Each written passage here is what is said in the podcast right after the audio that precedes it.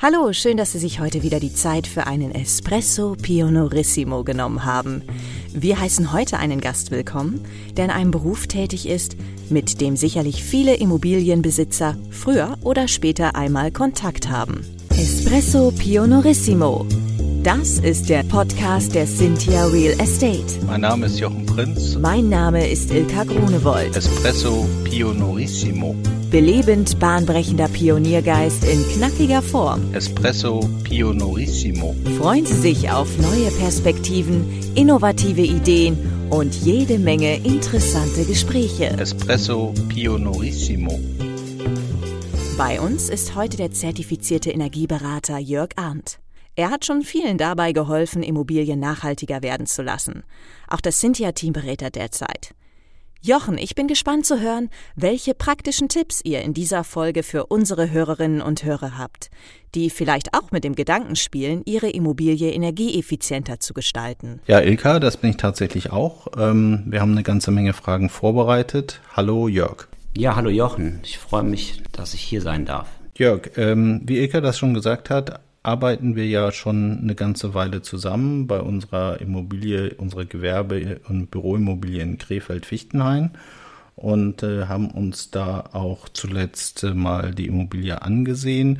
Du bist ja seit äh, jetzt mittlerweile mehr als zehn Jahren Energieberater. Magst du selbst noch ein paar Worte zu dir sagen? Ja, also es ist genau richtig. Also zehn Jahre bin ich jetzt quasi ähm, selbstständiger Energieberater und ja, es waren eigentlich verrückte zehn Jahre als Energieberater. Wenn man das mal kurz zusammenfasst, ich bin als beratender Ingenieur eingestiegen und ähm, vor zehn Jahren wurde der Energieberater ja noch gar nicht so richtig wahrgenommen. Mhm. Wenn man das dann heute sieht, ähm, dann ist das eher das Gegenteil. Und das macht es natürlich sehr spannend im Moment.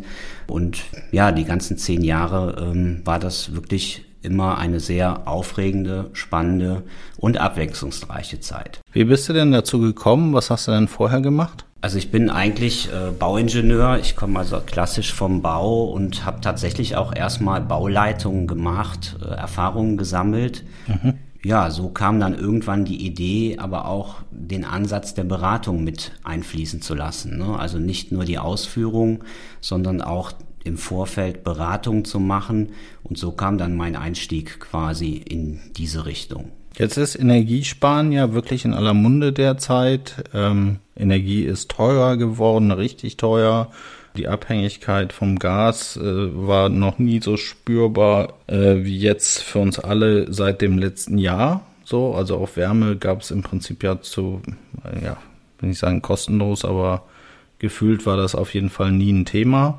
Und wenn die Stromrechnung mal gestiegen ist, dann hat man halt den Anbieter gewechselt ging ja ganz schnell in den Portalen und dann hatte man wieder einen neuen äh, Stromanbieter.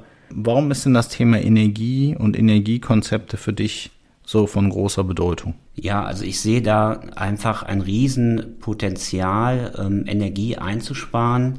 Wie du es gerade selber gesagt hast, Jochen, also vor zehn Jahren war das noch alles anders. Da hat auch noch der Statiker, sage ich mal, den Wärmeschutznachweis mitgemacht beim Neubau oder auch die Sanierungen wurden so ausgeführt, wie der Handwerker es quasi vorgeschlagen hat. Und heute sind wir aber an dem Punkt, da geht das nicht mehr. Also die Energiekonzepte, die heute entstehen für Neubau oder Sanierung, die sind dermaßen komplex geworden, dass das ein eigener Bereich daraus entstanden ist. Und das bedarf natürlich auch entsprechender Kenntnisse. Und was ja ganz wichtig ist in der heutigen Zeit, es muss neutral bewertet werden. Das heißt, wir wollen ja nicht nur in eine Richtung entwickeln, sondern wir vergleichen Techniken, wir vergleichen Maßnahmen und ermitteln dann die wirtschaftlichste Lösung. Warum ist das jetzt äh, so geworden? Sind das gesetzliche Vorgaben, die jetzt einzuhalten sind? Oder ist einfach das Wissen, was man haben muss, so speziell geworden, dass das einfach ein Bauingenieur also einfach so nicht alleine abdecken kann, sondern da einfach noch seine Spezialisten braucht? Ja, also es sind auf der einen Seite natürlich die gesetzlichen Vorgaben, die sich äh, ständig ändern und auch verschärfen. Und auf der anderen Seite aber auch dann, äh, ich sag mal, Berechnungsmethoden vielleicht oder auch äh, ähm, Ermittlungsmethoden, die dann vielleicht einfach für den Handwerker der dann nur mit der Umsetzung nachher zu beauftragt ist, mhm. vielleicht gar nicht möglich ist, das so in der Form zu leisten, wie wir das als Ingenieurbüro darstellen können. Okay, es ist also sozusagen die Wechselwirkung und das Wechselspiel der unterschiedlichen technischen Anlagen beziehungsweise der Ausstattung des Gebäudes. Genau, und wir sehen ja immer das Gebäude oder wir machen immer eine ganzheitliche Betrachtung des Gebäudes das ist halt so für uns oder für mich auch das Entscheidende, nicht einfach nur in eine Richtung vorzugehen, wenn ich jetzt in der Sanierung bin, ähm, sondern auch die Wechselwirkungen der einzelnen Maßnahmen untereinander mit zu erfassen und auch dann zu beraten. Und da ist ja dann auch für den einzelnen Handwerker, wenn er sein Gewerk ausführt, dann auch seine Grenze. Und wir sind neutral und betrachten es gesamtheitlich. Okay, super. Jetzt lass uns doch mal konkret werden. Du äh, berätst ja äh, sowohl bei Wohnimmobilien, äh, aber auch bei Gewerbeimmobilien.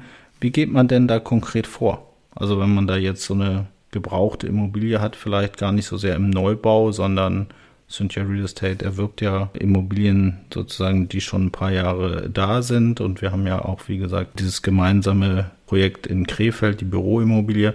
Wie geht man denn daran? Ja, also als Gebäudeenergieberater ist es natürlich so, dass ich das Gebäude erstmal erfassen muss, es werden natürlich oft dann schon mal zu Beginn Gebra Verbrauchsdaten zur Verfügung gestellt, mhm. aber der Verbrauch alleine ist für uns nicht ausschlaggebend, sondern wir müssen auch das Gebäude von der Substanz her bewerten. Das heißt, wir machen zuerst in der Regel ein Gebäudemodell, also ein energetisches Gebäudemodell. Und mit diesem Gebäudemodell können wir quasi einen Energiebedarf simulieren. Und diesen simulierten Energiebedarf vergleichen wir dann mit dem tatsächlichen Verbrauch und dann haben wir natürlich eine eindeutige Aussage, was, welchen Status hat das Gebäude. Aber wie, wie unterscheidet sich denn jetzt dieses Gebäudemodell zu den Verbrauchsdaten? Ich hätte jetzt erwartet, wenn ich die Verbrauchsdaten vom Versorger habe und es geht mir ja letzten Endes darum, wahrscheinlich die Verbräuche zu reduzieren und dann vielleicht auch irgendwie zu erzeugen energetisch. Was ist denn der Unterschied? Wozu brauche ich denn das Gebäudemodell? Also das Gebäudemodell ist ja ein normiertes Berechnungsverfahren, also die Bilanzierung, die wir dann mit diesem Modell durchführen, ähm, basiert ja auf normierten Randbedingungen.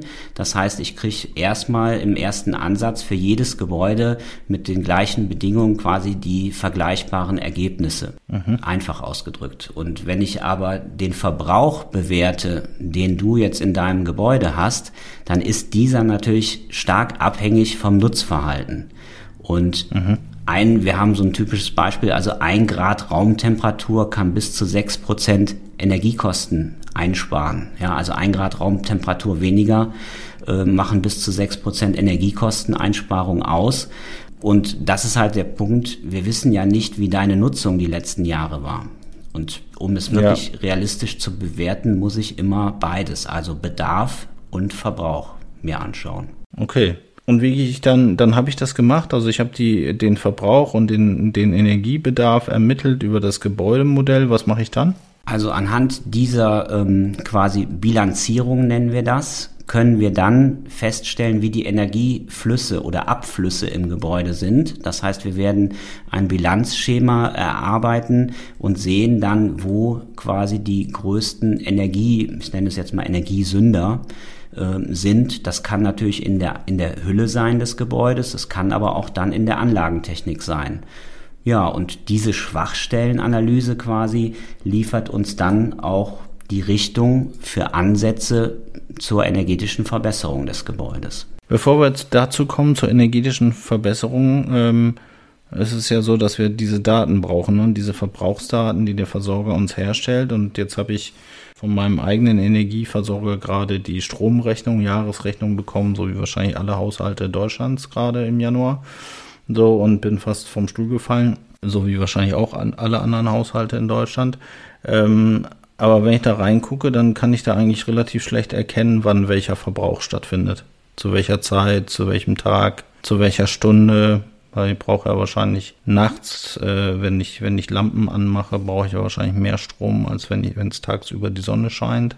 Aber dafür muss ich vielleicht auch keine Klimaanlage betreiben in einem Bürogebäude, tag, äh, was ich tagsüber schon muss, wenn die Sonne scheint und nachts dafür nicht. Mhm. Ähm, Brauche ich dafür dieses Gebäudemodell, um das sozusagen auch äh, errechnen zu können? Oder, oder wie kriege ich sozusagen Verbrauchsdaten, die ich in der Minute, in der Stunde, in der Mittagszeit, am Nachmittag, am Vormittag, in der Nacht verbrauche? Wie kriege ich das denn? Oder ist, oder ist das überhaupt nicht notwendig, um dann geeignete Maßnahmen zu finden? Also doch, natürlich schon. Ich muss mir auch über das Tagesprofil äh, der Energieflüsse Gedanken machen und ähm, oft ist es so, dass bei den modernen Messkonzepten es also auch da dann entsprechende Lastgangprofile äh, vom Versorger sogar gibt, der ähm, dann mhm. aufzeigen kann, wie die Lastverteilung am Tag quasi sich darstellt. Aber wir können dann auch, wenn das nicht vorliegt, können wir natürlich durch unsere ähm, normierte Betrachtung, wo also auch entsprechende Nutzungsprofile hinterlegt sind, quasi auch schon eine erste Aussage dazu treffen, weil wir wissen einfach, wenn es zum Beispiel ein Bürogebäude ist, dann wird es sicherlich ähm, die meiste Nutzung in der Kernarbeitszeit zwischen 8 und 17 Uhr erfahren. Äh, und so, das spiegelt sich dann auch in dem Nutz, angesetzten Nutzprofil dann wieder. Okay, jetzt kommen wir mal zur Verbesserung tatsächlich. Ähm, jetzt hat die Bundesregierung so ein Ziel gesetzt, 100.000 Wärmepumpen in einem Jahr sollen verbaut werden. Was hältst du von diesem Ansatz? Ja, das ist ein Ansatz, äh, den wir in der letzten Zeit schon sehr oft diskutiert haben unter äh, Fachleuten und ähm, ich halte persönlich diesen Ansatz nicht für richtig. Also so ein Ziel zu definieren, ähm, wo ich erstmal gar nicht weiß, wie ich es umsetzen soll. Also wir haben erstens mal ähm, die Materialengpässe, die allseits bekannt sind. Wir haben Mangel an äh, Fachhandwerkern und wissen also gar nicht, wie wir diese 100.000 Euro, äh, 100.000 Wärmepumpen umsetzen wollen. Äh, und dann kommt meiner Meinung nach noch ein anderes Problem dazu, wo ich einfach die, äh, das Ranking nicht richtig finde. Also warum setzen wir so scharf jetzt auf die Wärmepumpen? Ich bin eigentlich der Meinung, dass man eher das Gebäude verbessern sollte in erster Linie. Also mhm die beste Energie ist ja eigentlich die, die ich gar nicht verbrauche oder nicht benötige. Und das schaffe ich ja eigentlich dann, wenn ich das Gebäude energetisch verbessere, sinkt ja mein Energiebedarf. Und dann kann ich mir ja nach der Sanierung des Gebäudes Gedanken über die Anlagentechnik machen. Und dann muss ich mir auch nicht jetzt darüber Gedanken machen, sondern kann auch in zehn Jahren vielleicht erst über einen Tausch der Anlage nachdenken, da ich ja den Energiebedarf auch in zehn Jahren gesenkt habe mit meinem Gebäude. Ja, ich sehe das tatsächlich ähnlich, äh, schon aus Nachhaltigkeitsgründen. Denn wenn ich jetzt mal von der Gastherme ausgehe und ich hätte jetzt beispielsweise ein Gebäude, was 15 Jahre alt ist und wo die ähm, Heizungsnutzung auf 30 Jahre ausgelegt ist, dann würde ich jetzt gar nicht so genau verstehen, warum ich die jetzt rauswerfen muss, um da eine Wärmepumpe einzubauen. Also natürlich würde ich dann keine fossilen Brennstoffe mehr verbrennen, das wäre vielleicht ein Vorteil. Aber ich würde halt diese Anlage, die ja noch voll funktionstüchtig ist, eigentlich für weitere 15 Jahre, würde ich ja entsorgen. Mhm. So, und äh, deshalb würde ich tatsächlich auch eher, also wenn überhaupt, wenn ich mir so ein Modell überlegen würde und sagen würde, ja, ich will da unbedingt eine Wärmepumpe reinhaben, dann würde ich, glaube ich, versuchen, so eine Art Hybrid, hybrides System da herzustellen, um zu sagen, es gibt vielleicht auch Zeiten, wo die Wärmepumpe nicht versorgt werden kann aus regenerativen Energien oder aus eigenen regenerativen Energien. Da kommen wir ja gleich nochmal zu. Und dann äh, bin ich vielleicht ganz froh, dass ich die Gasheizung habe für diese Zeiten, wo ich äh, sonst vielleicht keine Wärme erzeugen könnte und mir die irgendwie einkaufen muss. Mhm. Also gerade dieser hybride Ansatz wird genau aus diesem Grund auch oft gewählt, ne, dass ich dann äh, da auch mit zwei Systemen unterwegs bin. Das ist sicherlich ein Ansatz. Ähm, aber wir verstehen es auch einfach nicht ähm, oder wir glauben oder ich glaube, dass im Moment wirklich da auch viele Fehler bei der Installation gemacht werden. Also man, man hört das ja schon mal, also eine Wärmepumpe in einem Gebäude, wo ich in einem ungedämmten Gebäude, also einem energetisch schlechten Gebäude mit Heizkörpern, vielleicht noch alten Guss- oder Rippenheizkörpern, mhm. da kann ich mit der Wärmepumpe nicht so einfach einsteigen. Und ähm, leider passiert es dann trotzdem. Wir sehen es immer wieder, ähm, dass dann Wärmepumpen eingebaut werden und ich bin der Meinung, da muss einfach vorher mal gerechnet werden. Ne? Passt die Wärmepumpe überhaupt zu meinem Gebäude? Oder wähle ich lieber einen hybriden Ansatz, wo ich dann auch Spitzen über den Gaskessel noch abdecken kann? Und das ist im Moment, glaube ich, ein Thema, da passieren sehr viele Fehler und da sind wir nicht so glücklich drüber, weil wir oft dann erst gerufen werden, wenn meistens dann schon die Anlage installiert ist und es Probleme bei den Energieverbräuchen dann wieder gibt. Ne? Okay, das heißt, deine Befürchtung ist, es werden zu große Wärmepumpen eingebaut, weil eben nicht vorher geguckt wird, wie kann ich den Energiebedarf der Immobilie optimieren. Das heißt, ich habe vielleicht zu viel Wärmeleistung, die dadurch erzeugt wird und dafür muss ich natürlich auch wieder äh, möglicherweise Energien generieren, die ich nicht bräuchte, wenn ich die vorher das Gebäude beispielsweise dämmen würde oder das Dach sanieren würde. Ja, also wir sagen einfach, die Wärmepumpe ist ja kein, kein Wunderheilmittel. Ja, also eine gut, mhm. äh, gut äh, ähm, dimensionierte Wärmepumpe stellt sich erstmal vom Energieverbrauch gleich auf die Stufe einer guten Gasbrennwertheizung. Also die Energiekosten von beiden Systemen sind im ersten Ansatz erstmal gleich. Dann sagen wir immer, die Gasheizung oder die Gastechnik, der war es egal, ob ich jetzt 5 kW mehr oder 5 kW weniger machen muss in Summe, um das Gebäude auf meine gewünschte Temperatur zu bringen. Also diese Leistungsspanne war einfach, musste nicht so genau definiert werden.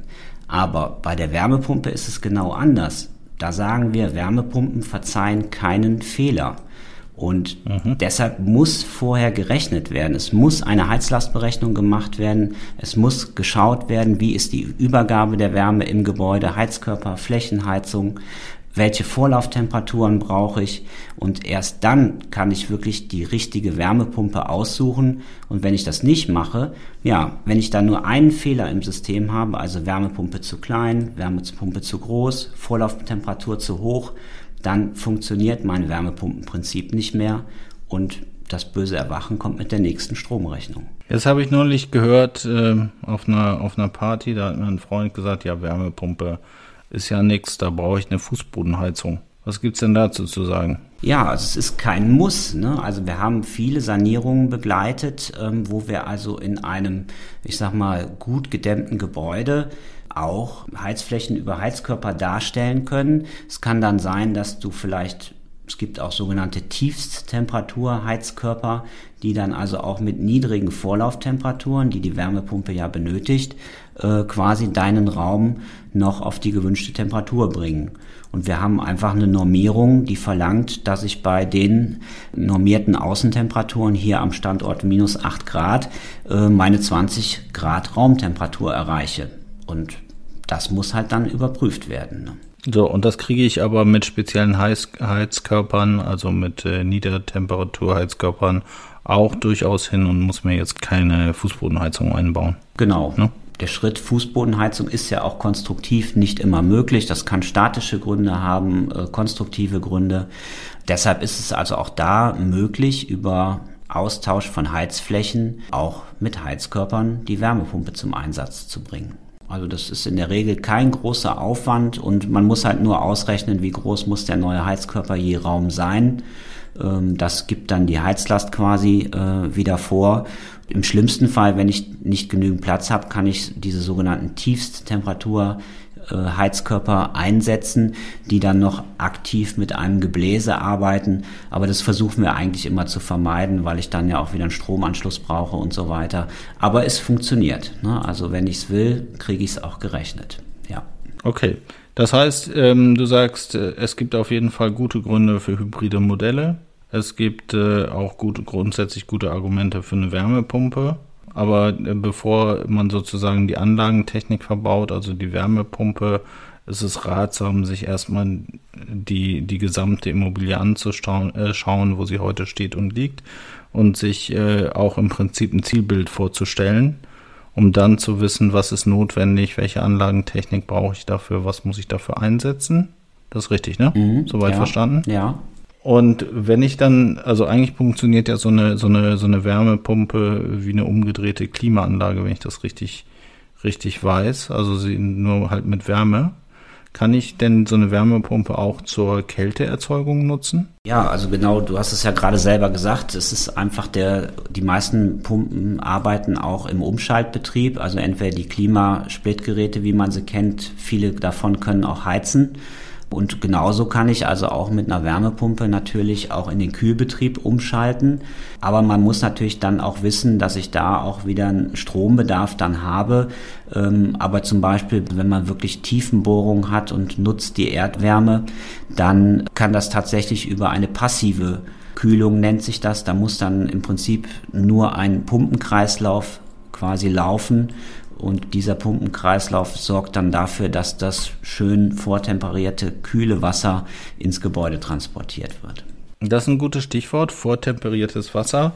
Wie kann man das denn vortemperieren? Also wie, was gibt es denn noch für Lösung, Lösungsansätze, das nicht nur in der eigenen Immobilie sozusagen das Wasser zu erwärmen? Und warum sind die sinnvoll? Also es ist ja, wir haben jetzt gerade von Kühlung gesprochen. Ähm, ich nutze die Erdwärme zur Kühlung, aber genau das umgekehrte Prinzip ist ja, dass ich die Erdwärme ist ja die effizienteste Form der Wärmepumpe, ist also wirklich die Erdsonden oder die Grundwassernutzung. Und weil ich ja da nahezu gleichbleibend äh, Temperaturen ganzjährig habe, ähm, deshalb also die effizienteste Form. Aber ich kann natürlich auch komplexere Systeme aufbauen. Ähm, wir haben letztens ein Projekt begleitet, da ging es um die kalte Nahwärme zum Beispiel. Mhm. Also warum soll ich nicht eine Mediumtemperatur erzeugen, die in einem Ringverbund an mehrere Gebäude schicken und jeder in seinem Gebäude macht dann nur noch den Hub von den vielleicht 40 Grad Vorlauftemperatur oder sogar noch weniger auf die gewünschte Temperatur für Heizwärme und Warmwasser in seinem Gebäude. Das heißt, man, man nutzt in der Gemeinschaft so eine Art Quartierslösung. Genau. Und, äh, und erzeugt dann beispielsweise das Vorlaufwasser äh, oder die Vorlaufflüssigkeit durch beispielsweise eine Erdsonde und stellt das dann im Ring mehreren Endverbrauchern zur Verfügung? Genau, also wie ich dann die, dieses, dieses Medium erzeuge oder dieses Konstant-Temperatur-Medium erzeuge, da bin ich ja wirklich flexibel, das kann aus verschiedenen Quellen kommen, aber entscheidend ist ja, früher sind wir die Ansätze gefahren, dass wir also Fernwärmenetze, Hochtemperaturennetze gefahren haben, wo wir also extrem hohe Temperaturen äh, im Verteilernetz haben. Und je höher die Temperatur ist, desto höher sind dann auch die Verluste und da ist halt der Ansatz, dass wir sagen, wir brauchen ja eigentlich gar nicht so hohe Temperaturen.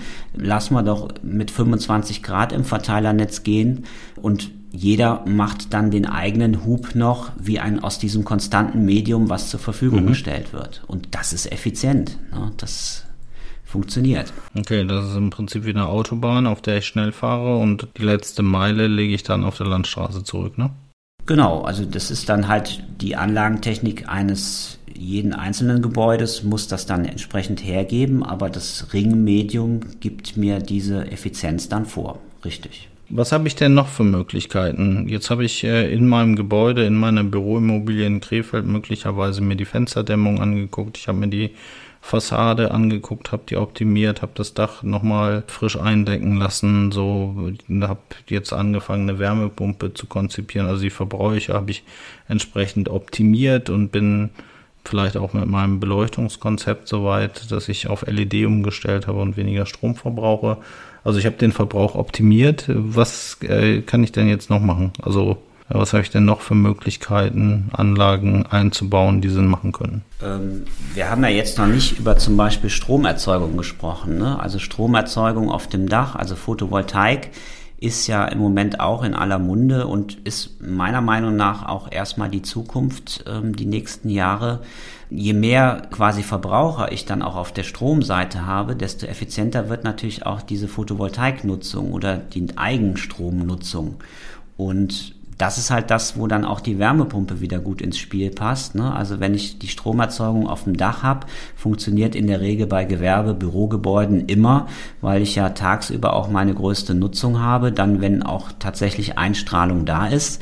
Aber auch die Wärmepumpe passt dann natürlich gut zum Konzept wenn ich dann auch mhm. auf der Stromseite quasi die Wärmepumpe betreibe.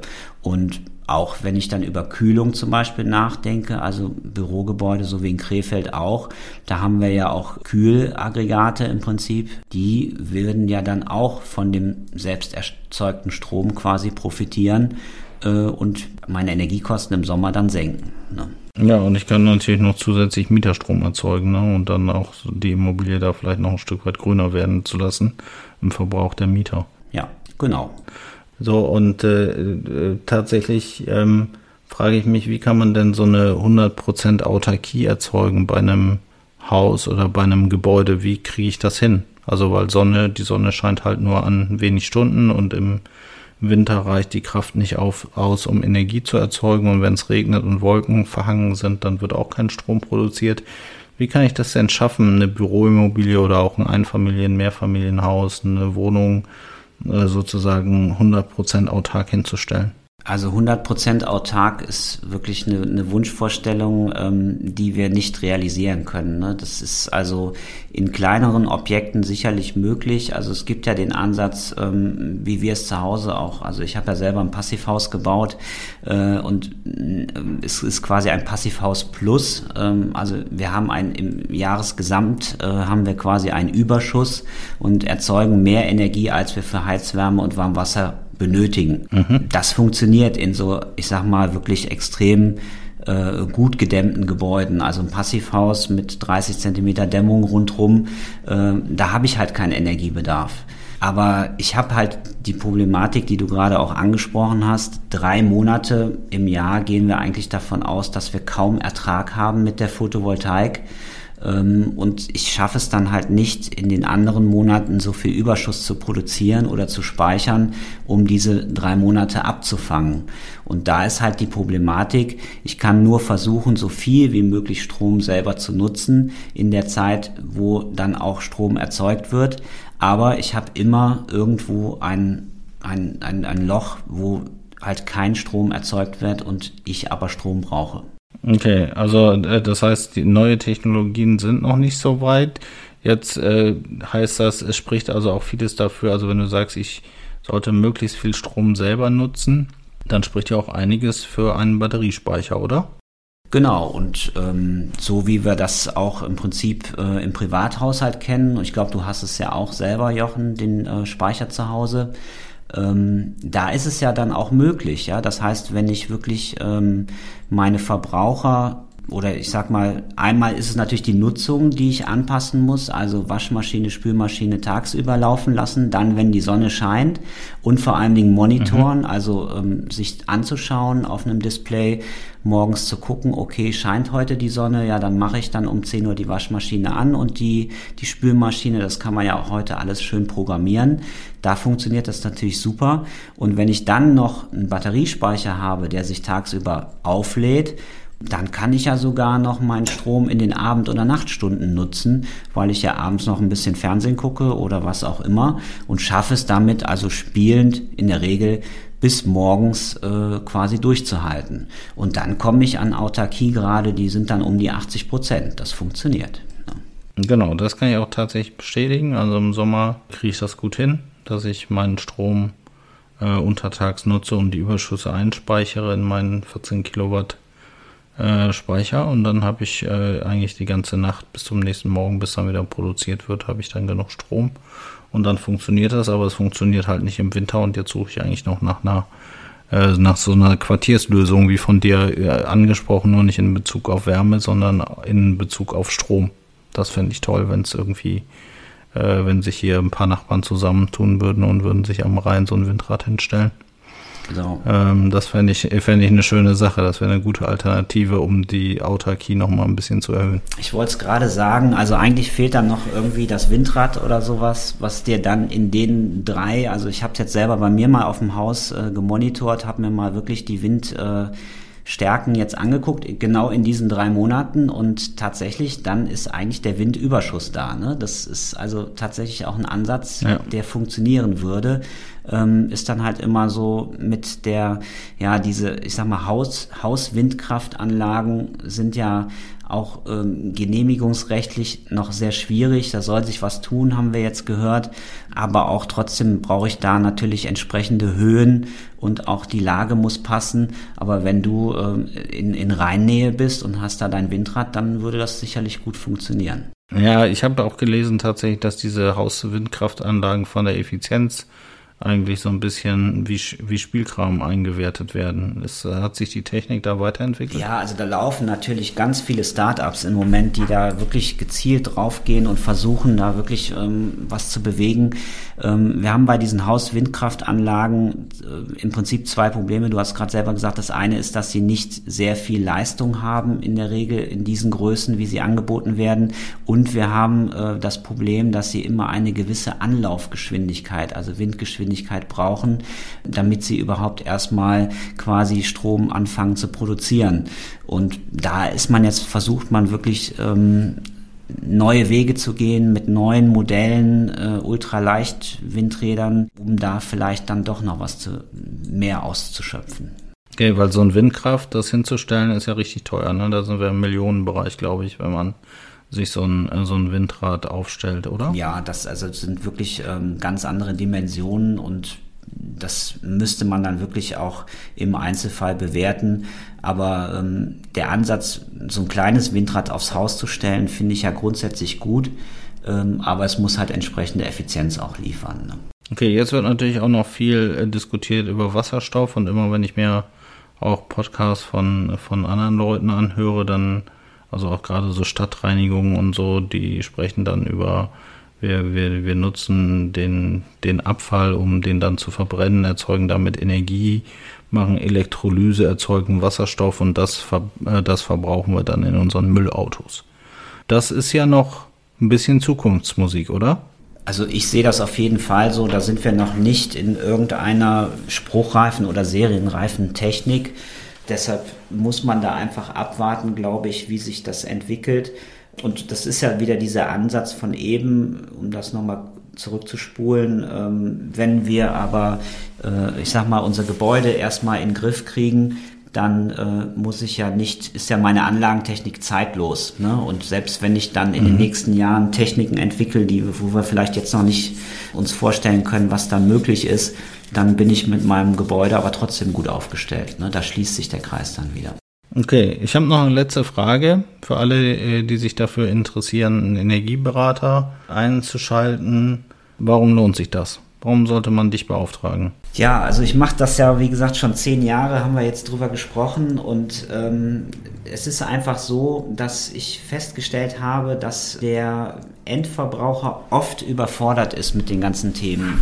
Es ist einfach so, wenn wir mit unserem quasi Energiekonzept, wie wir es ja nennen, mhm. einfach das Gebäude erstmal durchleuchten, wie wir es eben ausführlich besprochen haben, und dann die Gebäudehülle und die Anlagentechnik einfach erstmal aufbohren und dem Kunden erstmal quasi in, mit einfachen Worten aufzeigen, was passiert in deinem Haus überhaupt oder in deinem Gebäude mhm. Und dann auch die einzelnen möglichen Sanierungsschritte mal ganz wirklich einfach nur gegenüberstellen und dem Kunden ein Gefühl vermitteln, welche Investitionen kommen da überhaupt auf dich zu, welche Einsparungen bewirkt die einzelne Maßnahme und welche Wechselwirkungen entstehen, ähm, dann merken wir, dass nach unserer Beratung viele Fragezeichen eliminiert sind beim Kunden und mhm. einfach Klarheit herrscht. Ja, der Kunde hat dann meist von sich aus schon so eine gewisse Vorstellung, was er so in den nächsten Jahren dann machen will.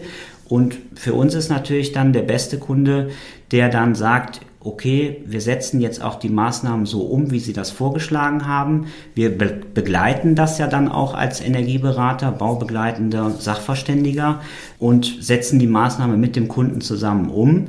Ja, und das Schönste ist dann eigentlich am Ende immer, dass wenn dann wirklich mal so ein paar Jahre dann nach der Sanierung ins Land gegangen sind und der Kunde meldet sich dann nochmal und sagt, Herr Arndt, Sie haben recht gehabt, unser Energiebedarf hat sich um 60 Prozent gesenkt, äh, wir sind total zufrieden, äh, wir haben auch im Sommer kaum noch Hitze im Gebäude und so weiter. Also sind halt viele Punkte, ähm, wo wir einfach Wert drauf legen. Und diese Einsparung mit den 60 Prozent, die macht den Energieberater äh, nach wenigen Jahren, also brauchen wir gar nicht von Jahren reden, ist das immer eine sinnvolle Investition. Okay, das verstehe ich. Würde, glaube ich, noch zwei Argumente ergänzen wollen. Zum einen berätst du ja auch äh, bei Fördermitteln. Ne? Also du weißt ja genau, was wie wo gefördert wird, äh, da wo, wo es beauftragt wird und begleitest das ja auch dann mit den entsprechenden Dokumenten, die dann vom Kunden entsprechend einzureichen sind.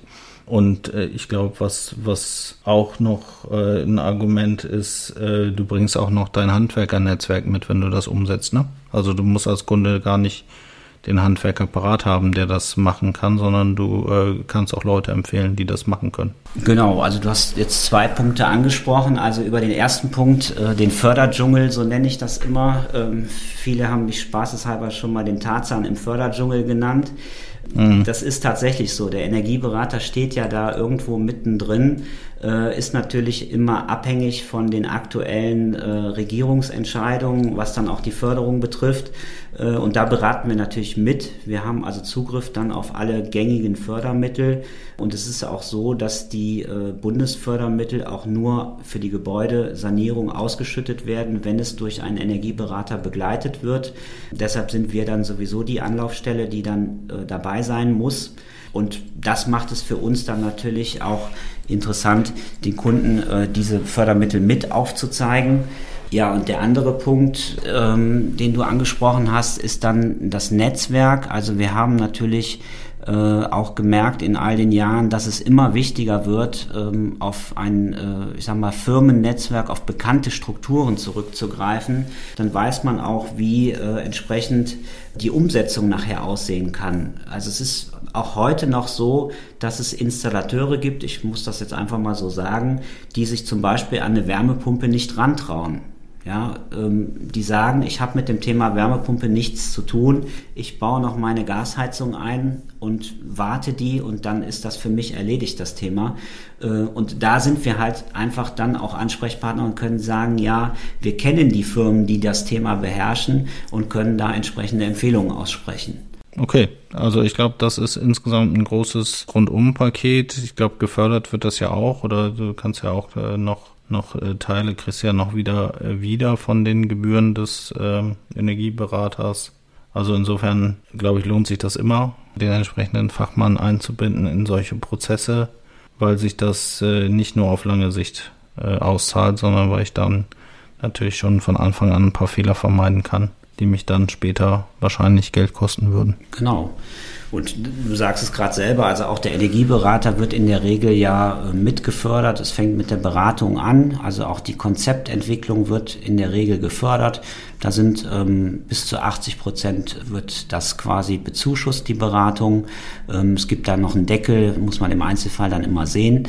Und sogar die Umsetzungsbegleitung kann dann gefördert werden, je nachdem, was gemacht wird. Ähm, auch da und auch, wie ich eben sagte, die Heizlastberechnung und sowas, alles das, was ich quasi brauche, um es vernünftig umzusetzen, das wird dann auch mit gefördert.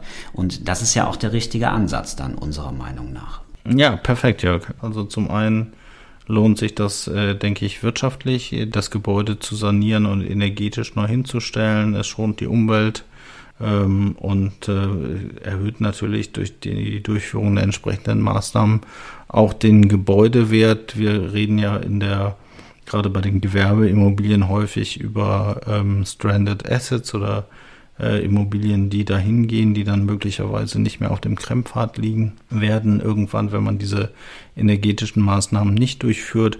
Und ich persönlich glaube, dass sowieso das sinnvoll ist, eben Bestandsgebäude nicht nach einer bestimmten Nutzungsdauer abzureißen und neu zu bauen, sondern äh, tatsächlich zu gucken, was kann ich tun, gibt es Möglichkeiten, äh, die, die ganzheitlich zu verbessern und dann eben ja, neu und modernisiert, energetisch saniert in den Markt zurückzugeben. Genau, also da bin ich ganz bei dir, Jochen. Ich sehe das genauso und ähm, wir verstehen halt nicht so ganz, warum dann ähm, so ein harter Kurs gefahren wird. Du hast es eben gesagt, ähm, die 100.000 Wärmepumpen die als Ziel gesetzt wurden. Ich muss da noch mal kurz drauf zurückkommen.